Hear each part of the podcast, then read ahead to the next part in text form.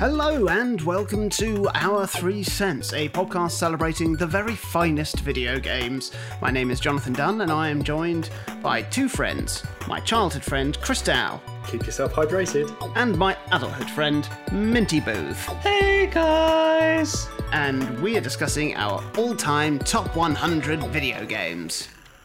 This week we have our number 73s. But before we do that, it is time to cast our rods and see if we can catch ourselves a bonnet nose quizfish. Oh. Did you write that one down? Yep. the score is currently 13 12 in favour of Chris. Okay. So let's see if Minty can draw it level. Super Mario 64 for the Nintendo 64 console begins with Princess Peach A inviting Mario over for cake. yes. yes. hey. Hey. Oh, Minty got in there first, I'm afraid. Oh. He has drawn it level. Dear Mario, please come to the castle. I've baked a cake for you. Please don't say that again. Sincerely, Princess Toadstool. Peach. So, what have we been playing this week? Minty, what have you been playing this week? So I, I was very happy to nearly beat Dead Cells on one boss cell. I died in the castle. Did you have a good build? Were you feeling good? And then It all of a was. sudden- So I, I had a tactics build this time. interesting. Because I usually have um, brutality builds. Yeah. People will know that I like a bleeding build. but for this time, I had assault bow, heavy turret, powerful grenade, and I don't know, a frantic sword maybe. And that carried me for quite a way until Yeah. um, just the, the horrendous pile of bullshit that is the castle. it can be. It can Yeah, be. yeah. If you catch it on a bad day, oh, they are it's not. those it's those invisible fellas that throw the knives. Yeah. and they've got like they've got they've got, they've got Ned Stark's robe on. Yeah, yeah, they do. They're just like bing. yeah, What do you do? poison as well. Oh, they are poison. Chris, what have you been playing this week? I've been excitedly playing Virtua Racing as Ah. it's finally come out for the Switch in our own territory as opposed to having to switch regions and what, whatnot. And it's really, really good. I don't think I've ever played Virtua Racing in the actual arcade because it's not at the arcade club up, up in Manchester. And I remember there being a machine, I think like at Heartstown Swimming Pool for a few years, like when I was really young. Yeah, that rings Uh, a and it was one of the ones I, I'd always like sit in the little cockpit and, and not play, but you know that was good enough as a kid. Yeah, felt like you were going a thousand miles an hour, even if you weren't controlling the screen. But if you were on the surface of the Earth, then you were still rotating at a thousand miles per hour. So Correct. But yeah, it's, it's great, and for about a fiver or however much it is, I would I would thoroughly recommend it to anyone who likes arcade racing games. As for myself, I have become what can only be described as obsessed with Hollow Knight, which is a game I've been meaning to play for a long time. For a long time, I just assumed that it was a Shovel Knight spin off. I see how you made that connection. Yeah, because there's, there's like, um, is there a Hollow Knight in Shovel Knight? 'Cause there's Plague Knight, there's like Biff night. there's like Clancy night. I don't know. Candlestick night, Yeah, Butcher night. Baker night. Barry night. Hmm. That is the guy from Knight Rider, isn't it? Barry Knight. Is it Barry Michael Knight? So uh, for a long time, I was like, and then when I saw it, I was like, oh no, it's not that at all. It was on the eShop sale for about five pounds. I couldn't, and I was like, oh, I'll download it uh, while it's cheap, and I'll get round to playing it because I love me a Metroidvania. You do. You're famed for it. I am, and uh, it is fantastic. It really throws you in with very little. You just enjoy being lost. It's a pretty game, isn't it? Like I, I haven't I haven't played it, but from footage I've seen, it's, it's Oh, it's gorgeous. lovingly animated. I've just had the most amazing time playing it. I mean, I, I, I must be well over 20 hours into it, and I've no idea how close to the end I am. I've, I've no idea. I've heard it's big, It's huge, yeah. Like, a big boy. it's so unlinear. So it's not like Metroid in that uh, respect, where, I mean, there are areas where you can't go until you get an ability, but it feels like. Like I had a little look at an online guide because I was just I was curious at like which order they thought you were meant to do the different areas of the game, and I'd gone to like well apparently one of the hardest areas first and just been like well this is horrible, um, but, but persevered and got through it. So it's just it's huge and you can really play it how you want. And I feel like I'll never uncover all of the secrets and all of the lore that's in there, but I am looking forward to finishing it so that I can uh, give Mario Maker 2 the attention it deserves when I get that. So we've had another question come in from the, well, not the Twitter sphere, but the Facebook Sphere. why not? Andy Smith has asked us, after our conversation the other day about what the best video game movie is, he's asked us what we think the best movie video game is. Thinking about this uh, over the last week or so, for me, there's very much two types of movie video game. There are the movie tie-in games that will, you know, ritually come out with every release from like Harry Potter and Spider-Man and stuff like that. Yeah. Or like kids films and Despicable Me and Minion shit or whatever. Then there are the games that are first and foremost video games that are set in a world that has been established in movies, like say Star Wars, for example, or Lord of the Rings with like Shadow of Mordor and stuff like that. I've already mentioned a couple of movie video games in my list already. I've, I've mentioned Star Wars on the NES. You did, you Yeah, did. I yeah. had Jurassic Park on the Game Boy and Lego Harry Potter. Mm-hmm. I haven't had any, have I?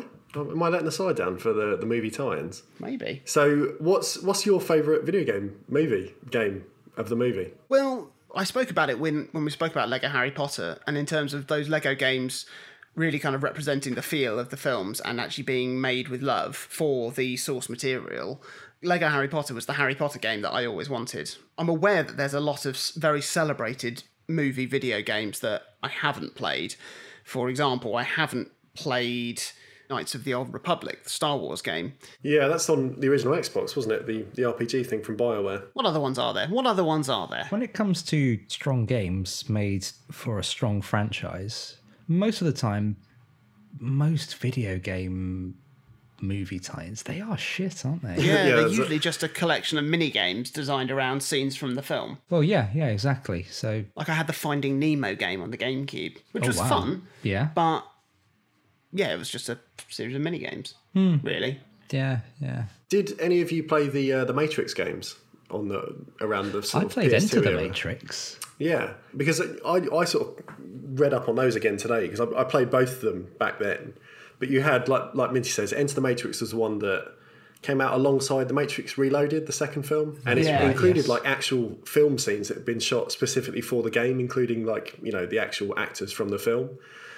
And that was wild because it was just like, we didn't see this in the movie. This is great. It was like side stories that went alongside that film, almost like the I don't know the world building stuff like from the Animatrix stuff they put out after the first film.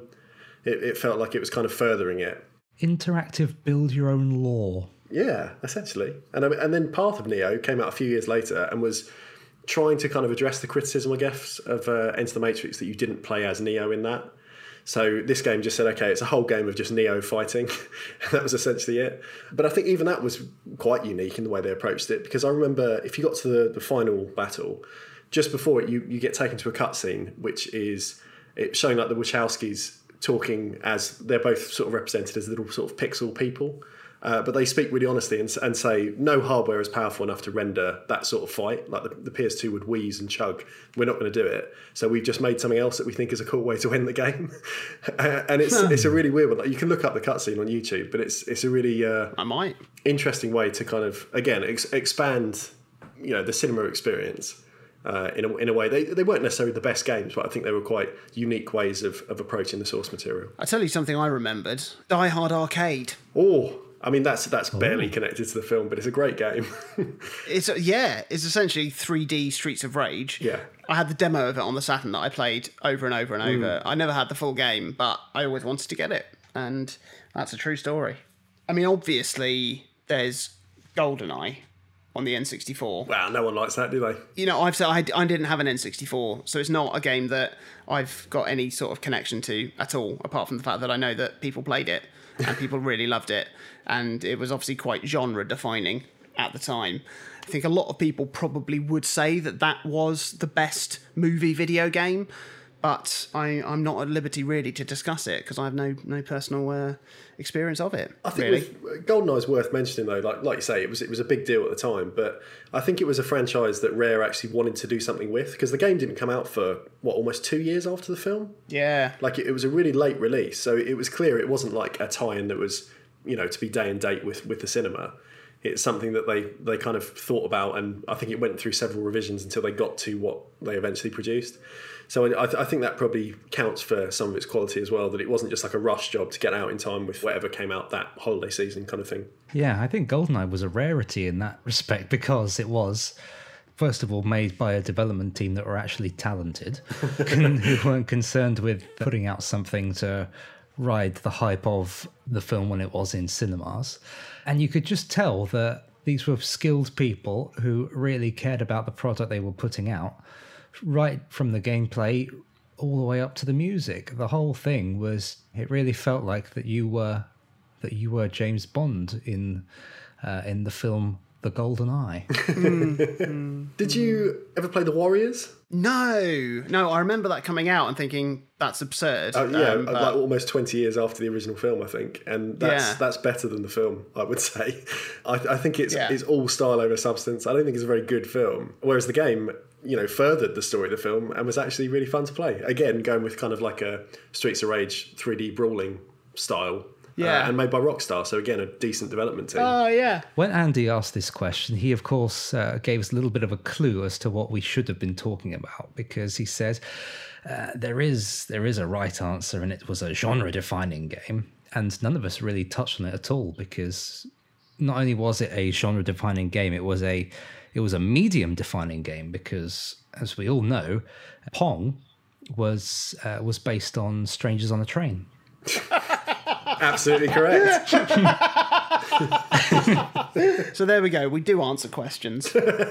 Andy, thank you for that question. If anybody else has any questions you'd like us to do this about, then please do get in touch.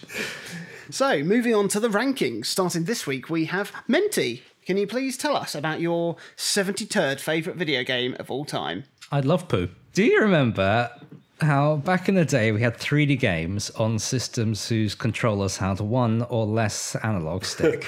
oh yeah. boy, what a treat! Wasn't it fantastic trying to control the camera in those days? Oh my, oh my, yes, yeah. No. You're right. around. It was bloody awful. Yeah. So I really like this game, but because it was on the Wii, the camera controls were terrible. And because it was a was an intergalactic romp across a load of small planetoids, it was a real headache trying to figure out which way you were going and which way you were meant to go. And don't get me wrong, really good game. I liked it a lot because um, I did, and hence why it's in this list. But I didn't really feel like it was a step up from its predecessors, except for its uh, its geographic scope in terms of its nomenclature. Like, you started off with man and a number, and then you had uh, man and a weather system, and now you've got man and an expanse in space. It was objective based platforming, which, for all its pomp and grandeur, wasn't as good as what came before it, in my opinion. It did make use of the Wii's extremely good and not at all gimmicky controls in a way that uh, was not, well, not gimmicky, which is to say you could play it without flailing around like a prick for hours at a time. It looked nice, it had varied worlds, strong Nintendo gameplay awaits you in Super Mario Galaxy. I never played it. Oh, Jonathan. Oh. I didn't have a Wii. I know, but you should have bought one for these games. This game, I- I'll say now, is not in my list, and it went in and out of the list thirty times. oh wow, yeah. Wow. It was like really high, and then it dropped, and then it was out, and then it was back in, and it was out, and it was, you know, it's been all over the place. A veritable whore of a game. Mm. I don't know what it is that made made me kind of so reticent to actually keep it in there somewhere. It was a big game, and there was so much to play through and so much to unlock. Like Mario 64 definitely had 120 stars to get, and then maybe Mario Sunshine had that many as well. yes. So Mario Galaxy had 150, and then once you got all 150, you would unlock Luigi with his uh, with his slippery shoes and his big legs, so that he could jump higher. And then that would be another 150 stars to get. So that was basically like a, a whole new game with different physics and just a little bit harder gameplay. So there was a lot to play through and a lot to unlock. But I think ever since Mario 64, I was always disappointed that most 3D Mario games going forward were a little more, I guess, on rails in terms of objectives. Like instead of saying, right, you've jumped into this painting, there's six MacGuffins to get in this world. The title of this MacGuffin is a clue, but if you get another one, that's fine too. These games were a lot more sort of direct and focused in their purpose for each level that you jumped into. So I guess thinking about it, it was actually a perfect development of Mario gaming. And Mario 64 was the outlier because it was a little more sandboxy than perhaps all the others. I think you're right, and that's why O- O- Odyssey felt so different when that came out because that was a real return to like the open stages essentially of, of 64. Yeah. Whereas, like you mentioned, everything after that, like Galaxy, the 3D World games and the 3D Land games, they were more course based again. and I, I really loved all of them. But I, I think the open expanse is what I, I really really enjoy. I mean, it's one of those games. There's there's quite a few games from the Wii era that I would definitely play if they were ported over to the Switch. And yeah, Mario Galaxy One and Two are certainly two of those games. I know that Mario Galaxy Two is, is meant to be a, a, su- a superior game. Yeah. Perhaps we'll hear about that at a later date from either or both of you, or perhaps in a shock twist, me. I did try and play it, but I couldn't get on with it. The real highlight of two was uh, the soundtrack was much bigger and it was all fully orchestrated, whereas the first one was kind of a, mi- a mix of some live instruments and some kind of like programmed MIDI style stuff.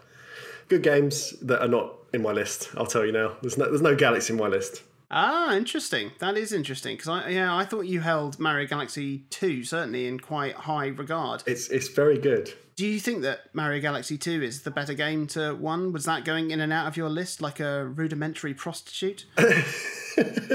two, I, I think two is the better game. Rudimentary prostitute. Yeah, I, I think two is definitely the better game, but I was thinking more of one because it kind of encapsulated a lot of what the series was, even though it was kind of the Yeah. the earlier game. So yeah, they, they were kind of being grouped almost as like a package in my head when I was shifting it up and down. I liked that you could be a bee. I mm. liked you could be a ghost. You could become a rock.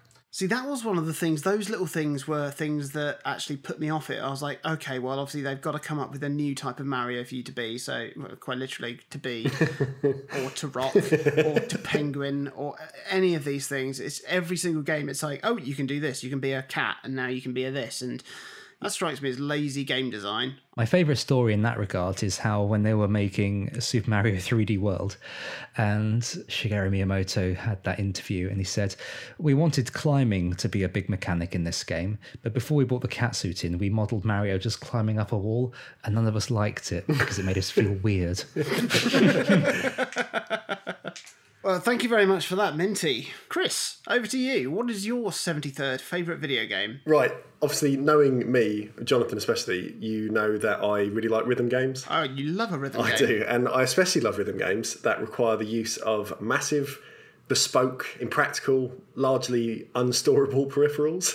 Oh, yeah. so going back back in time, outside of the arcade, where you had like d- the big Dance Dance Revolution boom, that then it kind of bled into homes with those soft plastic mats people have for the PlayStation. There was nothing that was kind of that sort of rhythm game with a big peripheral until maybe Guitar Hero in 2005. And that as a game, I think, was genre redefining because obviously these things had existed, but it was then suddenly hugely mainstream. And it seems like everyone that had a console had a version of Guitar Hero for years. And it became like a real staple of just everyone seemed to have it in their collection. So, fast forward a few years from that, Guitar Hero has now become like a huge annualized franchise, or more than annualized at that point. I think by the end of 2009, there'd been like 11 or 12 Guitar Hero titles, like more than two a year. Bloody hell. Wow? Absolutely obscene. Like if, if you look through the release list, there was the numbered ones, kind of like the the core titles, but there was spin-offs, there was the band specific stuff, there was there was all sorts, just a lot of games. But in that year, in 2009, it also saw the release of a title tangential to the, the Guitar Hero canon, which is my 73rd favourite video game, which is DJ Hero. Oh, wow. Wow, DJ! Wow, I think DJ Hero, as, as a game to come out at that time, all the odds were against it in, in terms of the market was reaching a total saturation point for those types of games. And it didn't have the immediate sort of pick up and play that Guitar Hero did, where people understood what guitar was and how you played a guitar. Even if you don't have like musical knowledge, you understand the strings you strum, it makes a noise. But DJ Hero was was trying to do for like mixology as a stupid word and kind of electronic or hip hop rooted genres what Guitar Hero had, had done for classic rock and metal. Yeah. And for those that actually played it and gave it time, I think DJ Hero absolutely kills it. It's it's such a good game. It did sell well enough to get a sequel, but by that time the market had really, really bottomed out. And you know, despite being a really solid game as well, it, it just died at retail. It didn't didn't go anywhere, which is a shame because again, it was it was a, a real ripper of a game. Really, really good the controller itself, obviously, for if you've played it, you understand this stuff. But if you've never played it, it's it's nowhere near as easy to grasp as the kind of five button plastic guitars that everyone had got used to by that point. So you had a sort of moving turntable platter as if to kind of simulate where the, where the record would sit. You have three coloured action buttons, similar to the five, but obviously less. You had a channel fader, which you switched either left and right or, or central to kind of mix between tracks or, or songs. Uh, it had a little volume style knob that you could adjust as well.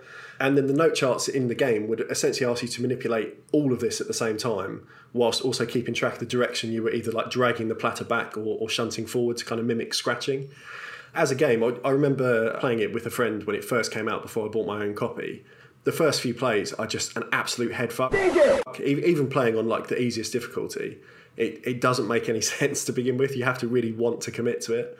But as as I did with Guitar Hero, I just started playing on harder and harder difficulties, just bump it up as quick as I could, continually failing stuff. But you you just learn the mechanics so much quicker then.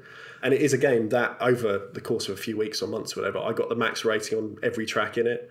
It's it's one that I really really loved, and the way it works in particular, there's almost nothing as satisfying as doing really well through a tough section, sort of like nailing a section perfectly, then spinning the whole platter backwards because it, it rotated a full 360 degrees, which would then allow you to kind of repeat that section and double your score. Oh, that's cool. The whole thing just it feels mechanically brilliant. It, it really is satisfying to play. Everything about it feels very kind of like visceral, like you are connected to it in a way that sometimes Guitar Hero doesn't even do. And I think just as Guitar Hero always gave me an appreciation of music that I didn't necessarily love, like a lot of classic rock I'm not really into, but playing it in that style, it kind of isolates individual tracks and individual instruments and makes you sort of take note of the actual composition and what an instrument's doing. And I think DJ Hero does a, a pretty good job at highlighting subtleties within genres that are not always known for being subtle. you know, a, a lot of electronic music is kind of very full on and to actually understand or, or be given a, a, kind of a look into what track is playing at that time as samples are being kind of like paced and triggered, how songs are kind of blended and mixed and all that sort of stuff. And it, it did a lot genuinely to make me appreciate that someone who is making music in this style, it's about kind of reinterpreting and, and recontextualizing music. And it's just a really fascinating way to kind of break down songs that I'd, I'd never really seen before. DJ Hero, it's got something like 90 odd songs in it, a huge track list. And while I don't think I love every track that was included, they were all really fun. Like going through and, and kind of mastering everything was a, a challenge that was really, really enjoyable. I don't think anybody played this game really. like, no, I don't think anyone played it seriously, certainly like I was playing it at the time. But if anyone still has access to either a PS3 or a 360 or a Wii, you can get the game on the turntable for about a fiver.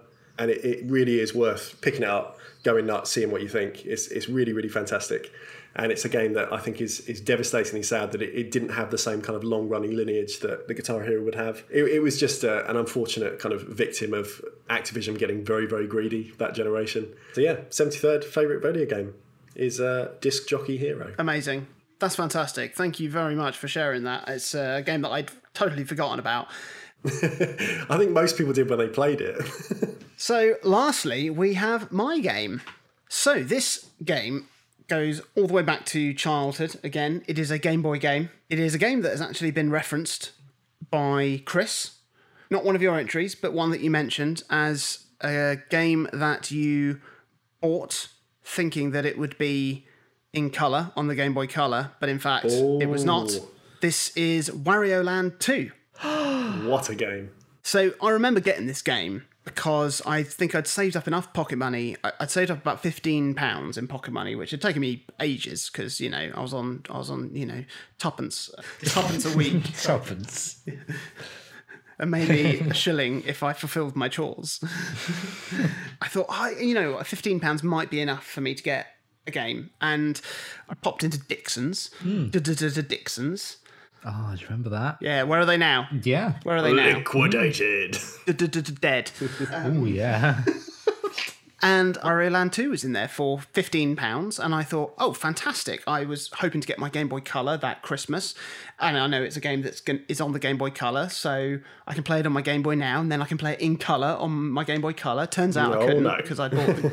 so I only ever played it in uh, in black and white, but it is a fantastic game. And thinking back on it, I only sort of realised actually just how much of a curveball it was because it wasn't so much a platform game as a puzzle game Yeah. because you couldn't die in the game, which is a mechanic that I absolutely loved. Instead, you, your state could change depending on various different things that you interacted with, and you needed to maintain that state to operate a certain puzzle or something. For example, in order to get across a ledge in a spooky castle, you had to first get crushed by a rock and you would be flattened.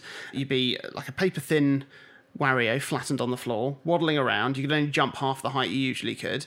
And then you had to get in that state to the top of a, a ledge so that then you could float like a leaf on the wind across the cavern. But in between those two points, there were bats that could come down and grab you and pull you back up and stretch you out.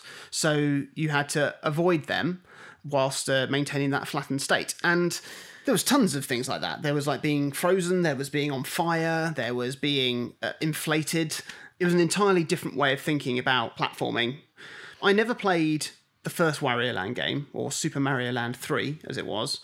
So I didn't really have an idea of actually how different this was, and like I said, how much of a curveball this was. All I know is that I just absolutely loved it, and I must have played through the game a dozen times, 100%ing it. I remember that one of the really nice things that sort of worked well into that puzzling element was there was a lot of secret areas you could find by barging through walls that would break, and then you'd find a whole load of coins or a secret tile for the picture that you were trying to mm. unlock. And I used to just challenge myself to what I would determine 100%ing a level by making sure I smashed every single breakable block, collecting every single coin. And Oh, wow. I did that for every level in the game. and particularly, there was this one level, which was, I think it was the penultimate level, where basically you were just dropped into a essentially just a black void and you had to barge your way through loads of breakable blocks to find the path and it was you'd slowly reveal a maze as you barged your way through and i used to just go through that and just find all the different channels barge all the paths break all the blocks get all the coins and then get out again and i'd just do, i'd do that i'd 100% the game and then i'd restart and do it again and it was mm. fantastic Yeah. absolutely fantastic I think it was a real example of of a developer challenging the norm of a particular genre and it really paying off. 'Cause Yeah. like you said, the, the main objective of Wario Land 2 was collecting coins yes Collect, stealing your treasure back from captain from syrup Captain Syrup, of course, yes. So she was sweet Bad. by taking away the uh, probably the, the defining factor of platforming games, which is dying, yeah. that meant that there was a lot of scope for really being very creative with how they designed levels and um, what success meant. And it was it paid off. Like i just I, I wish people would do that nowadays because Yeah. it was honestly i think it was the best game boy game Really? Yeah. That is, that is high good. praise indeed. Mm. I wouldn't hesitate to compare it to something like Braid, to be honest, in terms of its puzzling platforming mechanics. Mm. it does a huge amount with with that kind of genre mm. and and like you say like, like Braid was about kind of subverting you know what we understood as a platform game and i think it's it's interesting to think back on this now because we talked about WarioWare a, a few weeks back Yeah. as being essentially like subverting just games generally like using kind of the language of games to do something different every stage wario land 2 and then 3 and 4 all kind of did exactly that as well but you know in a, in a more direct way with their genre that they took what, what you understood as a platform game, like Minty was saying, and then said, okay, well, we're going to change the rules, take out kind of the fundamentals of what you understand as being a platform game, and do something really, really different with it. And Wario's kind of been that character, I think, throughout Nintendo's history now, to take what we understand and do something a little bit different. Yeah, absolutely. Like I said before with WarioWare about how I thought, well, what's the point in slapping Wario on that product? It's because actually that's what that character represents. Hmm. And it's why I was interested in then Wario as a character and and would follow, you know, the, the games that, that came out following that. Although I didn't play Wario Land 3. I did play Wario Land 4, and I'm not going to say much about it now. Um, I think that Wario Land 2 was probably the game that I played the most on my Game Boy, I think. And that's including Pokemon and Zelda and Harvest Moon.